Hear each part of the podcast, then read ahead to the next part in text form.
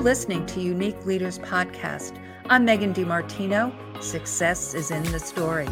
Each week, I'll be speaking with a unique leader, not only in their field, but in their lives.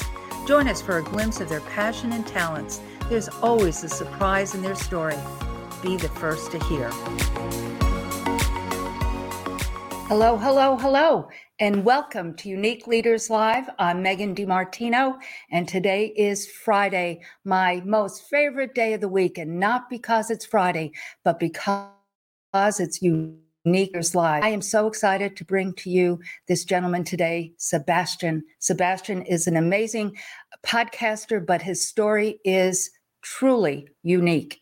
And with that, Unique Leaders was uh, birthed last year when people needed some hope and infinite possibilities. And so I started interviewing compelling people with stories just like yours and mine. I know that you will see yourself within Sebastian's story, as well as our other guests who have been with us for over a year. You can go to YouTube and other uh, uh, platforms of social media, and you can find these. Please go right now and share what uh, this segment on all your social media platforms, because I know it will resonate with you as well as many, many others. So without further ado, I'd like to introduce you to my guest, Sebastian Musk. Hello, hello. Hi, Megan. How are you? Great to be here. Thanks for having Hi. me. I am well, and I am so thrilled to have you, Sebastian. As we spoke before we began today, that I've been listening to you because we're on Clubhouse, can't see you, but uh, listening to you on this audio app, which is amazing, with uh, uh, pri- uh, predominantly on Breakfast with Champions, and your story is so compelling. So I would like you to just go back to young Sebastian and share a little bit about where you grew up, a little bit about yourself, and then just your journey, which brings you to today. Sure. So I was a rambunctious, hyperactive, bouncing off the wall kid. I, you could never pin me down. I was constantly going one hundred fifty miles an hour, and no one could figure out what to do with me. In fact, one Wednesday night at church, we used to have supper at church, mm-hmm. uh, before church, and I was running with some chocolate pudding, and I ran right up to the pastor, right up to his white shirt as I went to give him a hug.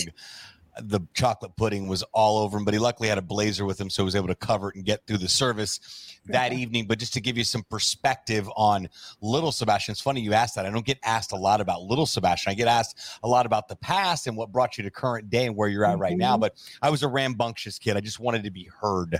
I just mm-hmm. wanted to have a voice, and that was mm-hmm. not available uh, in the eighties. Uh, we were just moving out of the last generation of where you had no voice as a child. You, sp- mm-hmm. you spoke. You were to speak when spoken to and do as I say, not as I do. That was that generation. And there wasn't a lot of voice for kids to have. In the eighties, it started to have a little bit more voice, but it was still, you know, you you, you needed to watch your lip at the dinner table, if you will. And, you know, as as as time has progressed, obviously parenting has evolved, thank God, since then. Mm-hmm. And because of, and my parents are great parents. My my mom is is one of my best friends, and I don't have a, a huge relationship with my father, but I do have a relationship with him. And and the common denominator is they, you know, they did the best that they could with the resources that sure. they had. Yeah. Uh, and then I was nine years old. They decided that this isn't working out anymore. And my mom decided uh, to move out, and they got divorced. My dad quickly got remarried uh, uh, about six months after that. And um, I didn't stay, I didn't go with my mother. Um, my sister and I stayed with my dad, and and it wasn't uh, it wasn't the, the the most pleasurable experience, because his his new wife, you know, my then stepmother, would would you know didn't know how to play that role correctly, and we didn't understand that as kids. It was sure. very very confusing. Sure. Sure. But my my sister later went on to move in with my mother, and I I followed her, and then we we moved to Miami, and that that's that's really the rest of uh, you know of the story pertaining to childhood on here. But mm-hmm. I went from a space of hyperactive, what are we going to do with this kid?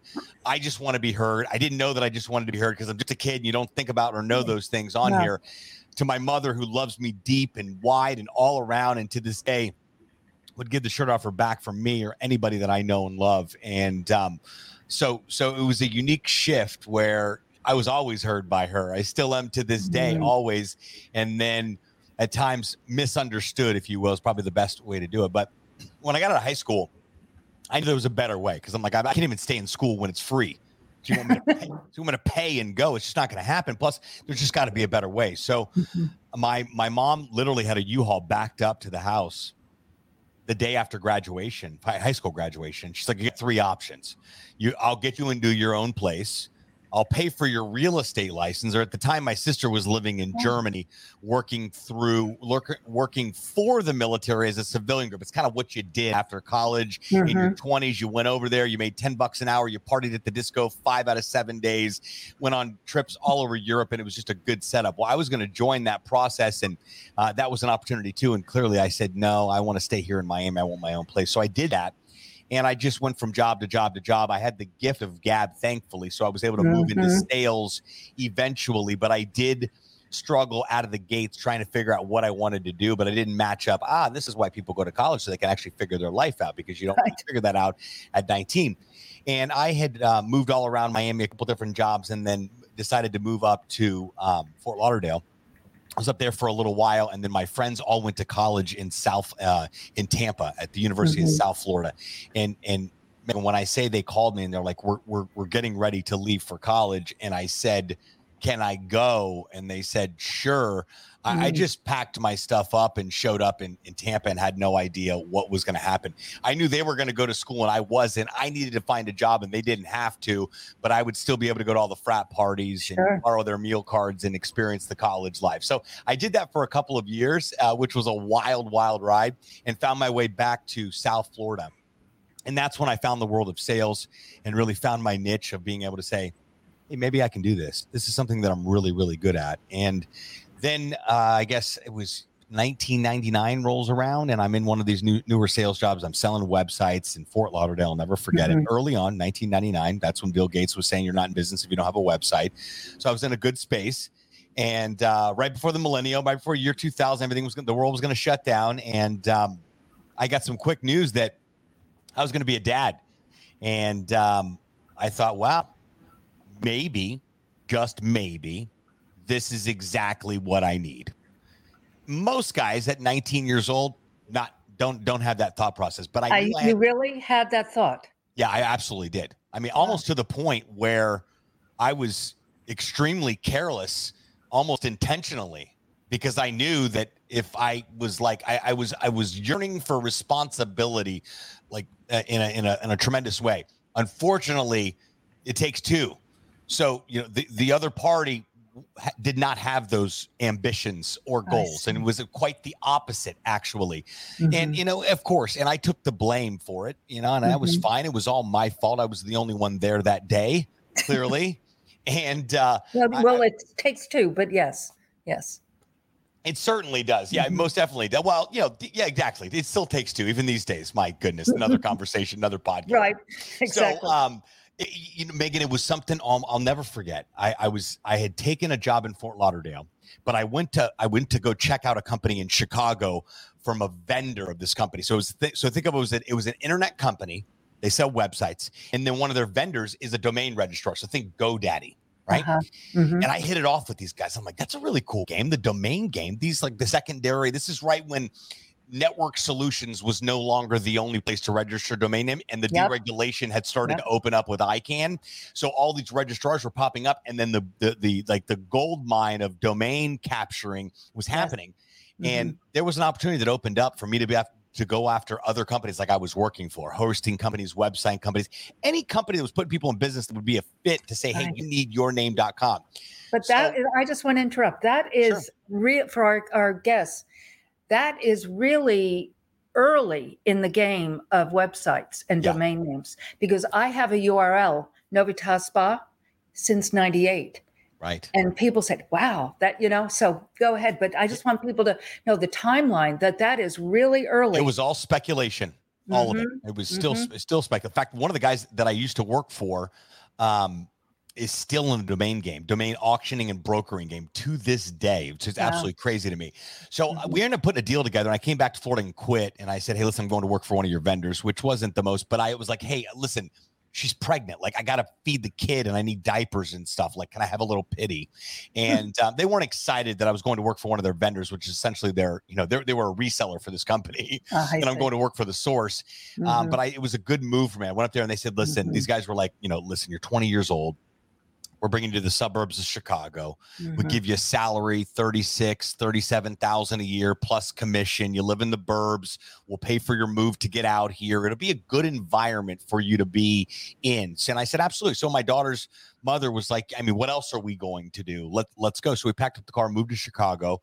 And I quickly realized it's very, very cold there. And I didn't know that a Miami boy from the beach was going to be able to settle into scraping windshields for the winter. But I was able to grin and bear it for a year. I had a good, decent year. I made about fifty grand that year. Not bad for a twenty year old no, kid with a, you know, fun. with a baby on the way. And remember, this is tw- this is year two thousand. fifty exactly. grand went a long ways.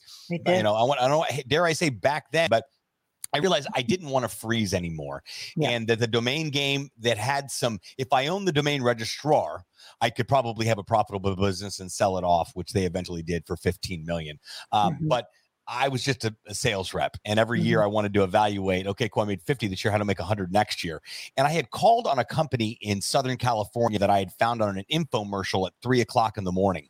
And uh, when you have a baby, you're up at three o'clock in the morning, or, you know, no baby and you're making bad decisions. So I, mm-hmm. I, I experienced both, both sides. Right. Of the fence there. But this time I was up and I was watching a, a, uh, infomercial on T V, and it was called the Internet Treasure Chest, and it was a business in a box. It was your website and your merchant account and drop shipping and this whole line. And I'm thinking to myself, this is, these people are registering domain names. I didn't think I yeah. want to buy the package and start my own business. I wasn't an mm-hmm. entrepreneur yet. I was still at just big ideas. Mm-hmm. Uh, what about this? Mm-hmm. And, um, I, I I called this guy for six months straight. I did the whole Charlie Sheen Wall Street. You know, kid calls me mm-hmm. sixty-five days in a row, wants to be a mm-hmm. player. And mm-hmm. he finally called me back.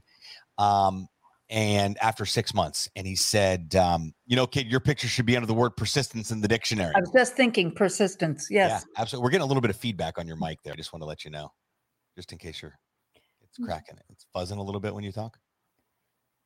They don't see any. Oh, we're but- good now. Sorry, I didn't know. I just want to make yeah. sure. Sorry, it's the podcaster in me. I have no filter with that. So I did hear. I did hear someone. Th- Anyhow, so um, he finally calls me back and he goes, "Have you ever been to Southern California before?" I was like, "Take it easy, buddy. I'm trying to get your business. I'm not trying to get to Southern California." So he said, "Listen, this whole domain business—it's what I like to call tripping over. I'll never forget it. Tripping over toothpicks to pick up pennies." He goes, "Why don't you come out here and make some real money? You ever made a hundred grand before?" And I'm like, "This guy's out of his." Just completely out of his tree. And I said, do you want to do the deal or not? We went back and forth for quite some time. And he eventually said, you know, I, we can't come to terms. No deal. Keep in touch. If you ever want a job in Southern California, call me back. So I called him at the end of that year and he picked up the phone and he goes, you're ready, aren't you? And he goes, listen, get out here. I'll put you up. And I go, no, no, no, time out. You're looking for new talent. You're going to fly me out there and put me up and we'll figure out what we can do. So I, I ended up going out there uh, right two weeks before Christmas.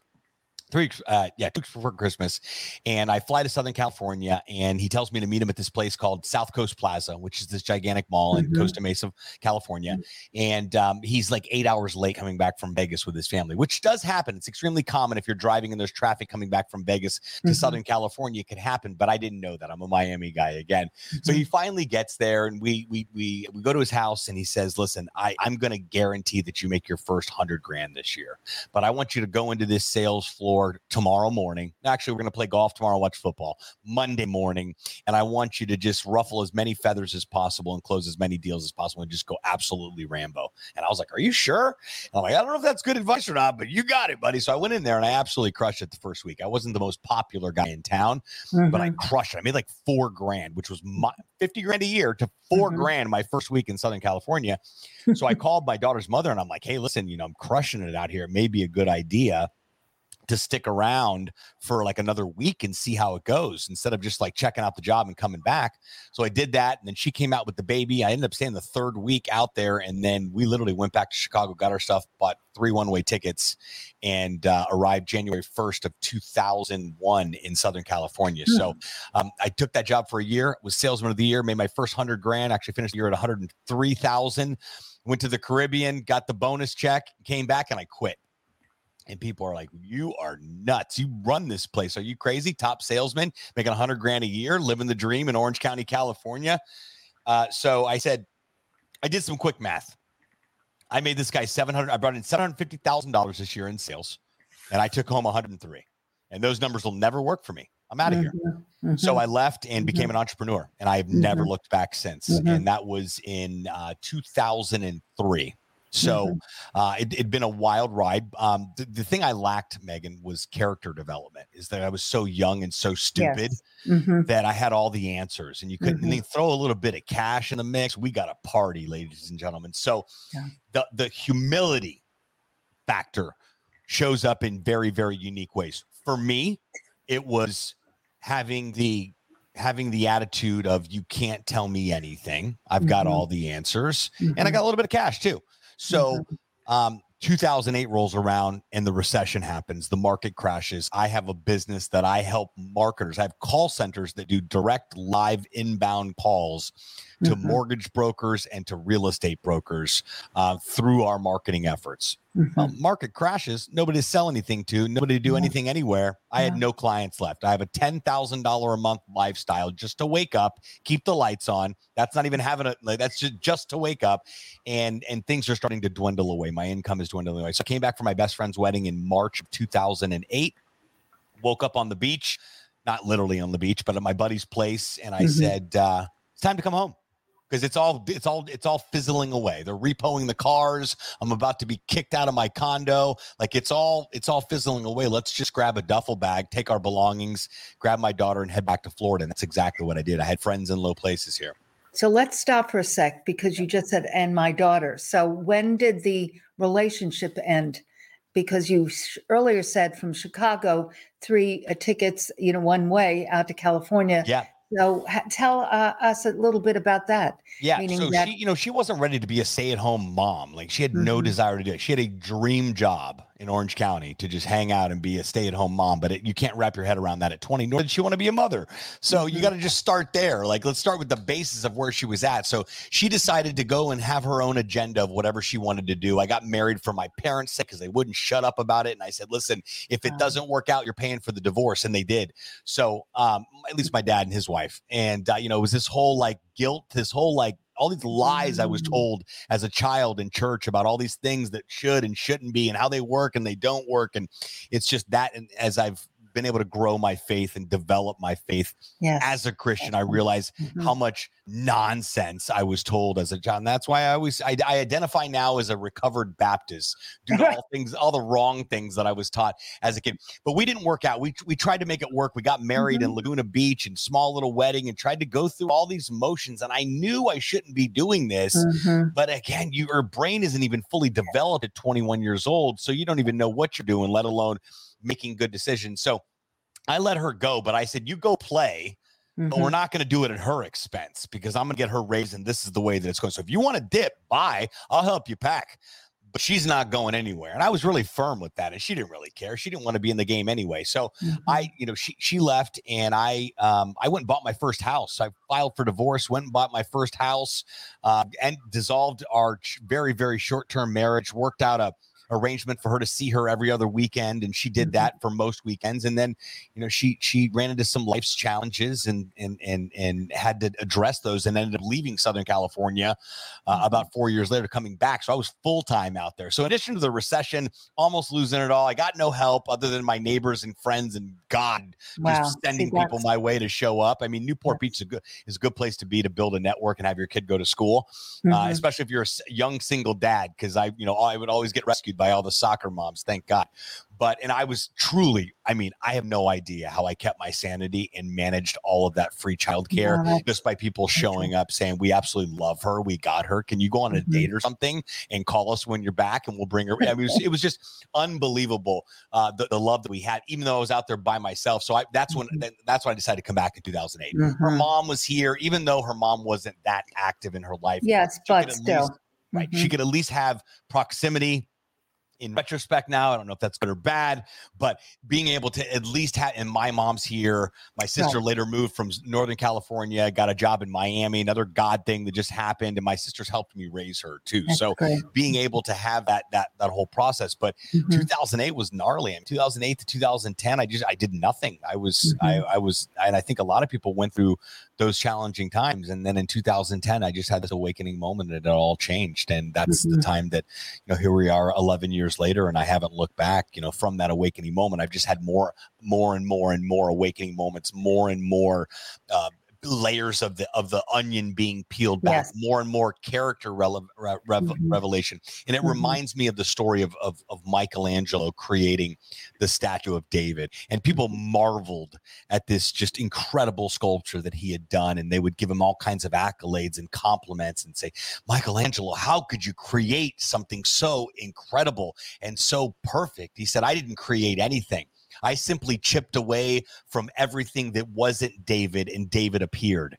And ever since I heard that, I thought to myself, what does it look yes. like for us to continue to chip away at everything that no longer works in our life, to continue to reveal who we need to be for this world, who we need to be for the people that we have been assigned to, who need to be for the assignment that's that's on our life. And I don't think there's any question, Megan, on whether or not there's a calling on every single one of our lives. I think the only question is, are we willing to answer that calling? That's right. That's right. I love, say that again, though, about uh, Michelangelo, meaning the da- David, uh, that as he's sculpting. It's really yeah, a it's profound a, statement. Sure. I, in fact, I heard this story for the first time on, on Clubhouse back in December. I was like, what? I use it all the time now because it's not... Uh, it's it, it, it's been an existing story. It actually happened, but people sure. don't don't recognize it a lot. So Michelangelo, people marveled at the Statue of David and what he had created, and when mm-hmm. they gave him accolades and and and and compliments on what he had done with the Statue of David, they would ask, how are you able to create something so so beautiful and so so perfect? And he said, I didn't create David. I simply chipped away and removed everything that wasn't of David, and David appeared. And I thought, wow, wow, what does that look like for our life? Right, right. But it takes, uh, now taking away from a statue, but it takes, um, for, for us humans, uh, it takes really tremendous insight. It takes sure. tremendous desire to chip that away yes. because most people don't take that time or have that uh, willingness or to awareness. Face themselves and chip away. Or awareness. That's where it all centers down. Mm-hmm. I mean, I, mm-hmm. I, I started this, this, this, this journey in two thousand ten mm-hmm. to, to start over and figure out this is the next phase. I'm going to build a sustainable brand that people invest in Sebastian and what I've also created, not something where I'm determining where, wherever the market's going to go, or depending on if a client has a great week in sales and business because of the services that I'm providing to them, it's going to be something. And then as, as I've continued to do the healing work uh, on myself and in, mm-hmm. in, in, in the becoming work, really of, of, of becoming who, who I'm designed to be, I'm able to pass that on through the work that I'm doing with people. Because starting a podcast may sound like an easy process, and it's not hard, but oh. getting started will be the biggest challenge there, and sh- silencing that inner critic and being able to get out of those limiting beliefs of, I'm going to sound like crap. I'm going to look dumb. People aren't going to listen. No one's going to like it. And again, to go back to another artist analogy here, I, I it was some, and I'm paraphrasing here, but, but Warhol had once said, don't worry about what the beholder has to say about what you're creating.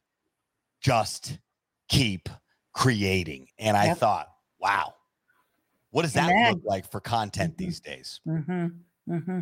I say that all the time, Sebastian, just A, start, don't stop, but it is about that process, and it's the creating. Yep, it really it is sure the is. Whole. Mm-hmm. It really yes, is. Yes. You know, the reason I ask about young Sebastian, I ask all my guests that same question, because if you think about where you are right now, and we still have, you know, some years to go here, but but the bottom line is that you just said about the the David or the David in Italy is that, you know, chiseling away.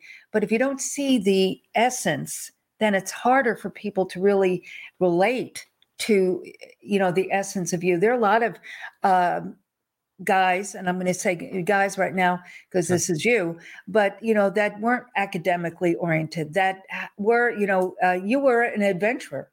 You were, you know, Absolutely. Like you said, you just couldn't stop. Well, you, that's a great way to put it. Yeah. Well, I, hey, I was too. I am a female, but that was me.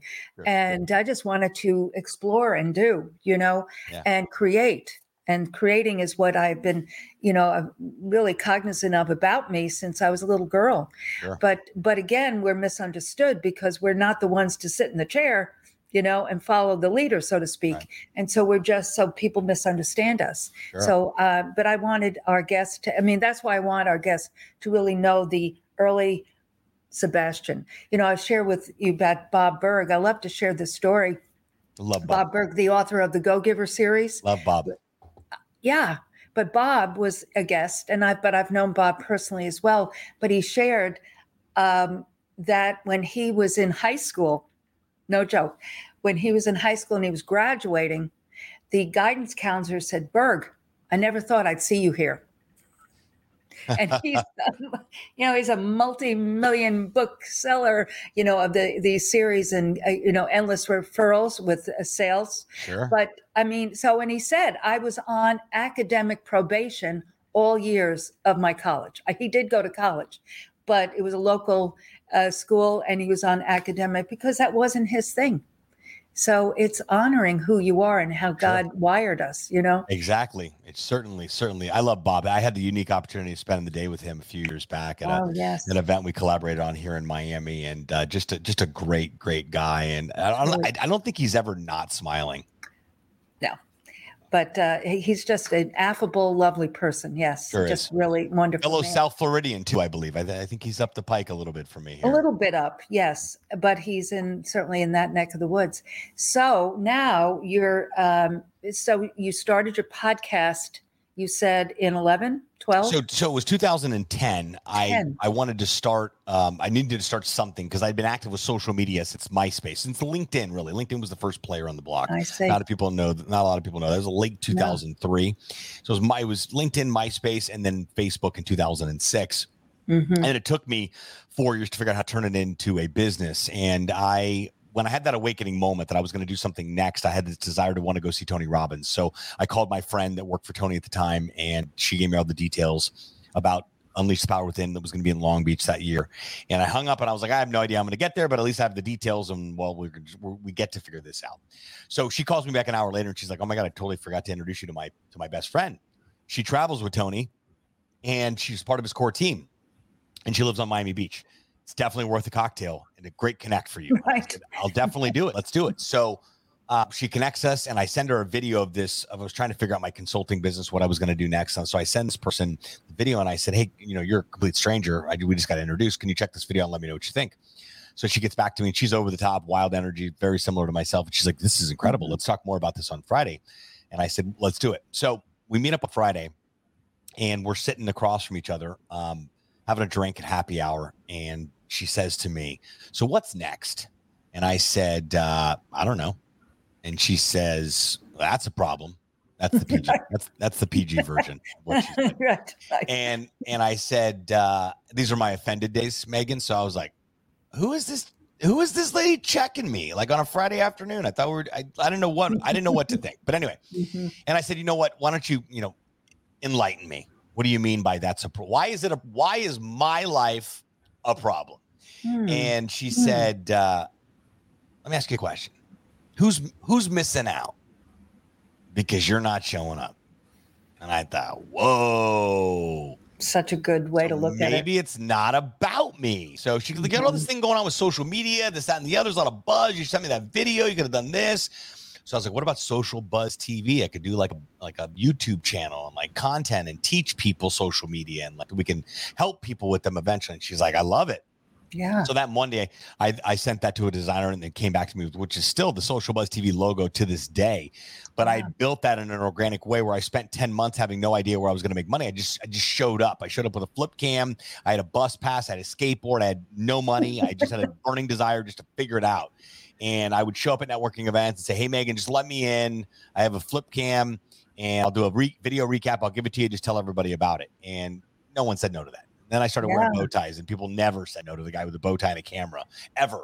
So I then started doing my own networking events. And then you would go, hey, Sebastian, I saw you at your networking event, and I, I saw you at another networking event, or I went to your social media boot camp.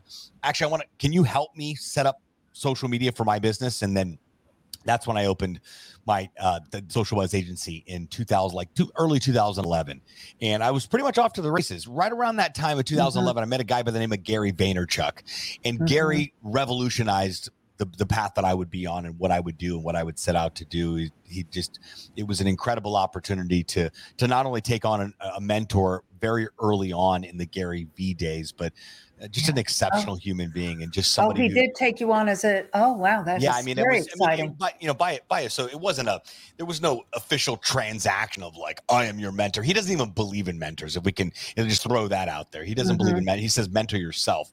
You're right. But through his early days of when he was beginning at VaynerMedia, he was ending his wine mm-hmm. days. I was able to mm-hmm. connect with him. He had a second book signing here in Miami. I had a camera crew call me the day before. Just all God stuff that lined up yes. that be able to yeah. uh, allowed us to connect and become friends and develop a relationship. And I was able to really follow that blueprint of what he was doing. And these days we see each other at other events. I, I do a lot of um, moderating and hosting and, and, and M C work for corporate events, as well as speaking mm-hmm. at events. So it's a lot of backstage green room, which is amazing. It's always a full circle story mm-hmm. for me of being able to, how, what, what, how instrumental Gary's been in my life. But I knew that there was more. I knew that even though I was helping people with social media, social media was becoming more and more popular. The, the barrier to entry is extremely low. It mm-hmm. was like the number one, still is to this day, like the number th- like th- top three job titles: personal trainer, social media manager, and realtor. And I, those, there's nothing wrong with those jobs. I just knew in my heart of hearts that I was designed for something more. I just didn't know what that more was. Right. And I also knew that back to the two thousands of the character development thing, I knew mm-hmm. that that job was not done yet. Why? Mm-hmm. Because I was still apologizing. Why? Because I was still lighting people up. Why? Because I was still mad and frustrated. Why? Because I still couldn't get out of my way. So mm-hmm. when that happens, if we're aware, we can at least ask questions. I was resistant to the answers, but I could at least ask questions. And in two thousand sixteen, I was adamant about finding a girlfriend. I wanted a girlfriend. So I pulled up some dating apps, and I'm gonna find me a girlfriend. And guess what, Megan? I found me a girlfriend. Boy, did I find a girlfriend. So I, I met her in March of twenty sixteen, and we met for uh, we met for a beer up in Fort Lauderdale. She lived about forty-five minutes from me. And she shared with me that she was currently in this program called Gratitude Training. And Gratitude Training was a personal development program. And I, at that time, I was like, oh, I'm a personal development expert. I mean, just ask me. I mean, it's Tony Robbins, Landmark Forum. I mean, you name it, I am. But I'm in the integration phase right now. So I'm not really interested in taking on anything new because, of course, she's in the course. So her job is to enroll everybody in her life in it. That's just how personal development works.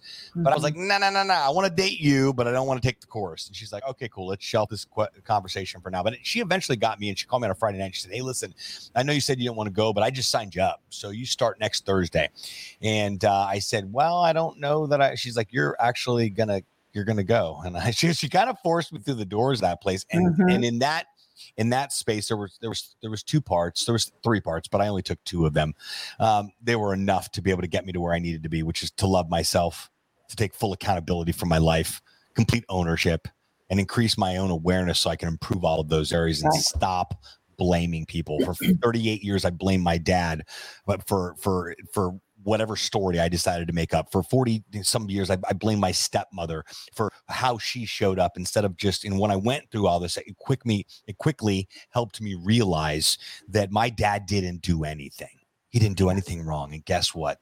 Little Sebby, he didn't do anything wrong either. Mm-hmm. We all just did exactly what we could do, which was yes. the best we could do with exactly what we had. And when we come, when we go back to that space, and listen, my parents got divorced, big whoop. There's a lot more traumatic things happening within a childhood than just a divorce. I completely get it. And those are unfortunate. And as I've learned through the training and the work that I've done, none of that stuff is excusable. but it just happened. It doesn't have to define who you are, where That's you're it. going, and who you are becoming as an individual. And I decided that I was going to leverage what I had learned. I was going to leverage that self-love, and I was going to pour it into what was next for my business, because it wasn't Social Buzz T V. I hated the work. The last thing I wanted to do was post something on your Facebook page or create another piece of content for your Twitter account. I'd rather wake up in the morning and punch myself in the face than do one more minute of that work. And I knew in my heart of hearts that that, that, that I didn't want that. Why? Because I was letting clients go, mm-hmm. and I wasn't growing the business. How mm-hmm. I survived that year is, I think I lived on a line of credit or something wild. Like, how have I stayed mm-hmm. alive that entire year? Another God thing. Mm-hmm. But twenty sixteen, I finally came out of that, and her and I didn't work out. She broke up with me in the middle of the course, as if personal development isn't tough enough. Right. She breaks up with me while she's in China for work for a month. So, like, welcome to the party, ladies and gentlemen. So I came out of that saying, you know what? Blinders are on. We're not going to do dating anymore. We're going to, for right now, we're going to put the blinders on, and we're going to figure it out, because we got one common denominator with this whole dating thing and this relationship thing, Sebastian. And that common denominator, me. And as soon as I realized that, the more I started to understand Right. where what was possible with that. And and mm-hmm. and it really, I really have not been in a long-term committed relationship since. Now, mm-hmm. that could be a whole nother realm of therapy uh, to come. I have no idea at all. But I've also arrived at a place that I've said at forty-two years old, if I meet the girl of my dreams, awesome. Mm-hmm. And, and if I don't meet the girl of my dreams, awesome. Because I want one thing, and that's what God wants. Because mm-hmm. nothing else mm-hmm. matters. Because here's the deal. I don't care what you believe. Believe in a rock. I don't care who your God is or whatever you want to believe. The bottom line is God is going to do what God wants to do, whether right. you like it or not. And right. I just when, once we arrive at that place of surrender, mm-hmm. it takes a long time, because I think yes. by, by nature, we're control freaks on here. But I came out of that in September twenty sixteen, had another awakening moment, got up one morning, and I'm like, out of my way. No more of this laying around. Uh, what am I going to do with my life? What's next? Let's go figure it out. So I went and rented a desk at a co-working space here in Coral Gables. And I ran into an old friend that I had known through business, through uh, through through live events here in Miami, and um, she was like my business flirting. Like, Monday, she'll be my girlfriend, maybe. Like, we're both, you know, divorced, single parents, but we never were able to connect. But I saw her there one day. She had an internet radio show, and I said, "Hey, how's the internet radio show going?" And she's like, "Great." And I said, "How do you know?" And she goes, "I don't." And I said, well, that's a problem. So I walked her down to her car, and I'm like, hey, you know, let's, let's get, let's finally get together sometime. And, and we can, let's actually talk about how we can take this out with internet radio station. What is that? I don't even know what that is. Yeah. Let's talk about what's possible with the podcast. She goes, I don't know how to do that. She goes, why don't you create a solution to help people start a podcast? And when I tell you the hallelujah chorus rang and the lights went off and the antennas went up. I literally gave her a hug. She drove off. I walked back up to my new rent a desk, and I wrote out the plan for what would become the Podcast Launch Lab.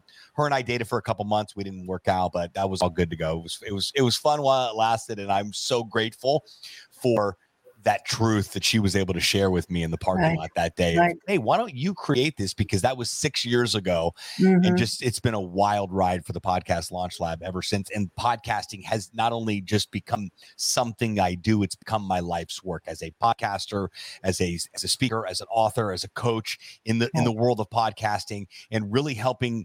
My, my goal is to position myself as the go-to source for podcasting, starting a podcast, relaunching a podcast, growing a podcast, content for podcasting, guest, you know, guest um, booking and research, monetizing, growing a podcast network. So I've got big goals and ambitions for what's happening here at the Podcast Launch Lab. I, I truly, honestly believe That's with everything great. I've had with absolute certainty, um, podcasting will be my ticket out of entrepreneur hell. And when I say entrepreneur hell, means you don't have to work anymore if you don't want to. Right. Of course we right. will, but you don't right. want to. And I'm not yeah. there yet. I make an incredible living, and I'm very, very blessed. But you know, a couple of years will go by, and I've probably time to go back to work out here. So I know I'll always be working on here, but I'm just excited, and I feel like I feel like I'm finally found my my my lane and my my sphere of influence. But you know, yes, yes, and yes. But you, I heard you say on uh, Clubhouse. I'm pretty sure it was you, because you shared early in this uh, um, chat that you you quoted Bill Gates saying that you weren't in business unless, unless you had a Correct. website. Correct. And you also then said that you're not in business. So you brought it to today Correct. and that in order to be in business, you have to have some form of podcasting. Agreed. Mm-hmm. I mean, I if that- I called you in nineteen eighty-five and said, hey, listen, you want a radio show at ten o'clock in the morning on an F M radio station, you wouldn't think about it, pray about it, talk to your wife about it, sleep on it, talk to your neighbor, nothing. Zero, zilch. The answer would be an absolute astounding yes. And then you figure it out on the way down. It's one of those mm-hmm. jump off the cliff and the parachute mm-hmm. appears, or God grabs you. One of the two. Right. Exactly. Exactly. And so you are absolutely in your lane. But like myself, having worked in my uh, sphere for thirty years, you know, building two skincare brands, pioneer in the spa industry, because when I first launched my first line in ninety-two, there was no such thing as a spa. Right. And so anyhow, but the point is that now, um, having built and sold a formidable business in uh, the Austin, Texas area, um, I'm that, taking that information just as you're doing. And I'm sitting here thinking about the, your story, your journey back in, you know, from the here and then going to uh, Chicago, then California and so forth. This is all tools that is leading to today, because you're in your sphere of influence. Right. Yeah. I, and again, I was always, I spent so many, I think about this so much in reflection. Mm-hmm. I was just spent so many years just so pissed off about what, and mm-hmm. it was just, I, I think the, the biggest thing was, was that I was so frustrated that I couldn't get out of my own way. Mm-hmm. And the only way out of our own way, the only way out is through. And sometimes that's taboo and woo-woo these days. I don't care what you want to call it. But until you're willing to actually go in and take full ownership and back up to the first time you ever experienced trauma or pain, go mm-hmm. all the way back and mm-hmm. look at the cast of characters that are in the story. Exactly. And where have you been pointing fingers? And once you're able to go in there and say, you know what, the only time I should be pointing fingers is when I'm standing in front of a mirror.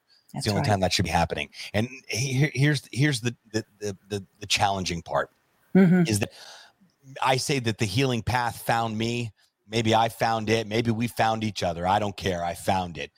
But they say, you know, very few people will choose this path, and the path of going in and saying, I'm going to figure this out. I'm going to heal whatever needs to be healed. And because when we heal, others heal, and we don't have to do anything to help those people heal. All we got to do is be one hundred percent ourselves and accountable for our lives. And when we do that, the people around, I mean, the stories and the people and the people that I swear were just set in their ways. They'll never come around. They've come around mm-hmm. because I've come around for myself, not because I said, hey, look at me and what I've done over here.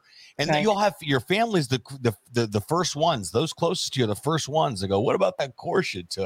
Doesn't really seem like it. You know, that little, you know, the the the the the, the jargon that takes place at the Thanksgiving, you know, table uh, right. from that one uncle or that one father or that one mother or sibling on there. Mm-hmm. So, and mm-hmm. that's just a product of the people that have not done the work. And when once you have, it's being able to walk in a room and nothing phases you.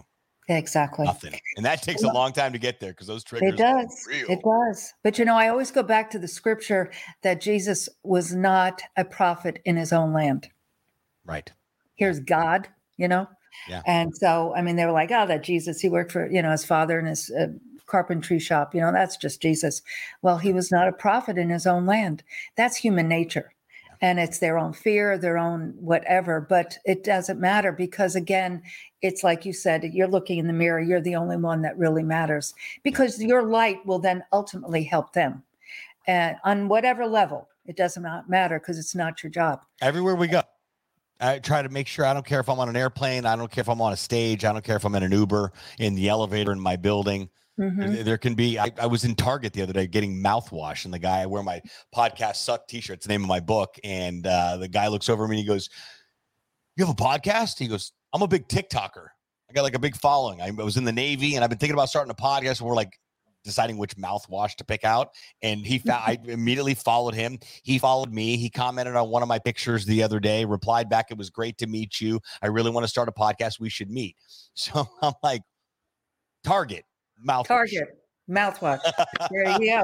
So, always be prepared. Always be ready. Sure. Always you know, be ready. With, with with an act, you know, an act of mind and a heart of service, knowing that what can I do to pour into this person's life? So, you know, a hello uh, or a smile can do a lot for people's, you know, a lot for a person's day, because we just never know what people are going through or where they're at. And uh, right.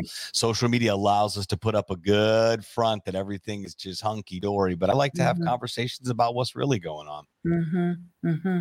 It's it's vital. Well, I as we wind down here, I would love to have you back as you continue to evolve your journey here and share with our. And I know my gals here are enjoying this as much as I am, because everyone, and I mean everyone, whether they actualize it or not, everyone has a dream, goal, and desire, whether they actualize it. And the mo- that's what our job is, is to give information. And that's where Unique Leaders started, because it's helping people to see that, you know, this rambunctious kid who, ha- who went from here to here, da, da, da, da, da, is, has built a life. Yeah. And they can too. And my, our guest absolutely can too. Ooh, that so gave I, me goosebumps when you said that. I didn't even think about it like that. A rambunctious kid has built a life. You know, got a lot done in forty-two years, Megan. I'm excited for the next fifty-five. You have, you have. And to bring up a, a young lady who is now what age, twenty? She's twenty. Yeah, she's twenty. Wow. She'll be twenty-one in April. That's your biggest medal on oh, your shoulder, kiddo. Ab- absolutely. And, and just absolutely thriving in life, studying psychology yeah. so she can better understand how crazy, why her parents are crazy. Um, and um, she's obsessed with the world of psychology. It's just incredible how God works. And she's got a, just a good, she goes to Grand Canyon University out in Phoenix, uh, just oh. incredible Christian university is, mm-hmm. which is where she wanted to be. Very heart-centered kid that, uh, that loves Jesus. And I, you couldn't convince her otherwise. And I had nothing to do with it. So wow. I had wow. nothing, a lot. Of, I, my parents had a lot to do with dragging me to revivals and people telling me I'm going to hell based on the music I'm listening to. Um, that was the eighties for you, but um, it's just been a, a, an absolute wild ride. But it's fun to see your kids thrive and to know that, wonderful. You know, I did it. I did. I put in the eighteen years of the, you know, the, the day to day, and now I parent from afar. And you know, how much, yeah. honey? How much? You're right. right. Well, I ask my, all my guests the same question, Sebastian, and it comes from Sharon Lecter and Greg Reed's book, Three Feet from Gold. Actually, Glenn referenced it today because he's doing a series on books. Um, but it is a, um, you know, it's it's not a self-help book, so to speak. It's in a um, fiction form. I don't know if you've ever read it, but um, Sharon and Greg wrote it together. And the first part of it is about a guy that um, in the gold rush days, it was from the East Coast and, you know, wanted to, he got gold fever. So he wanted to go out west, bought a piece of property, started chiseling away and got very frustrated and ended up selling his little pot of terre there to a townie. That guy chiseled away and in three feet struck gold. So Sharon in this um, has what she calls her success formula, and she speaks about it all the time.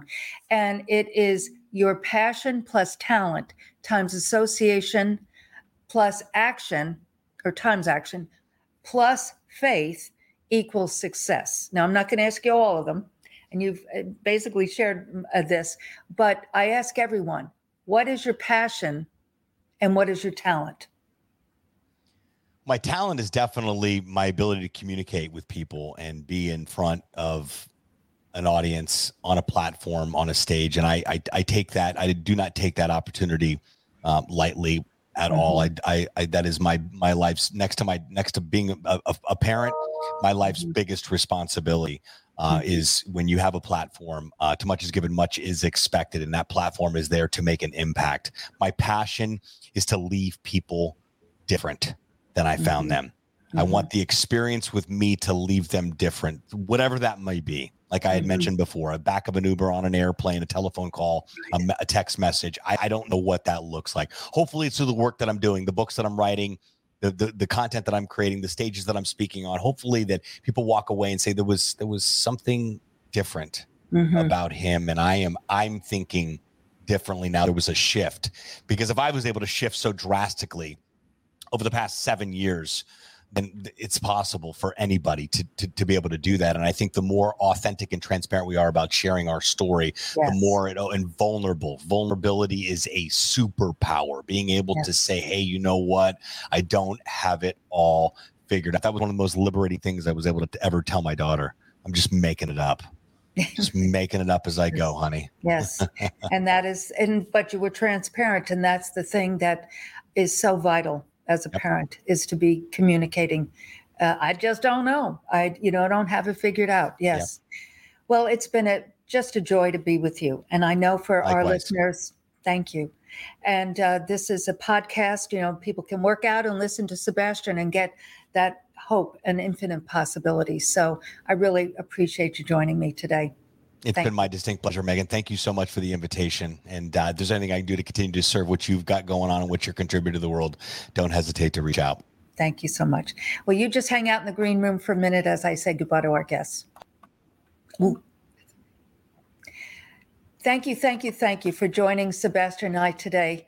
And it is my extreme joy and pleasure to be able to bring to you people like Sebastian and his amazing story, that you can glean that information for yourself, your loved ones, anyone that you know that could benefit from this, but we all can.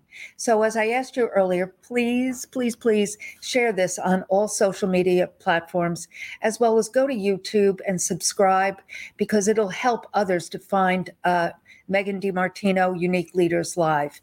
And then on Tuesday, it will be a podcast on all these uh, podcasting platforms. So if you can go into iTunes, which would be so beneficial for us, so that way people will find the Unique Leaders uh, podcast, but uh, just do a review, a comment, and share it out. So I truly would appreciate it. Now, with that said, I have mentioned Hope and Possibilities, which is my platform, my book, so to speak, that I wrote and published in two thousand nineteen. And it uh, the subtitle is, It's Never Too Early or Too Late to Create the Life of Your Dreams. And as Sebastian and I have spoken about today, on different points of reference of growth, of beginning, starting, and then scaling, so to speak, it is never too early or too late to evolve your life, but you have to do that work and go within. So it is now no charge on my website, megan d martino dot com. It is on uh, Amazon, but you can go there and just put in your information. It's uh, it's an ebook. And soon, coming soon, is the audiobook. So I'm very excited about that. And that will also be available on megan d martino dot com. So you can go there with that.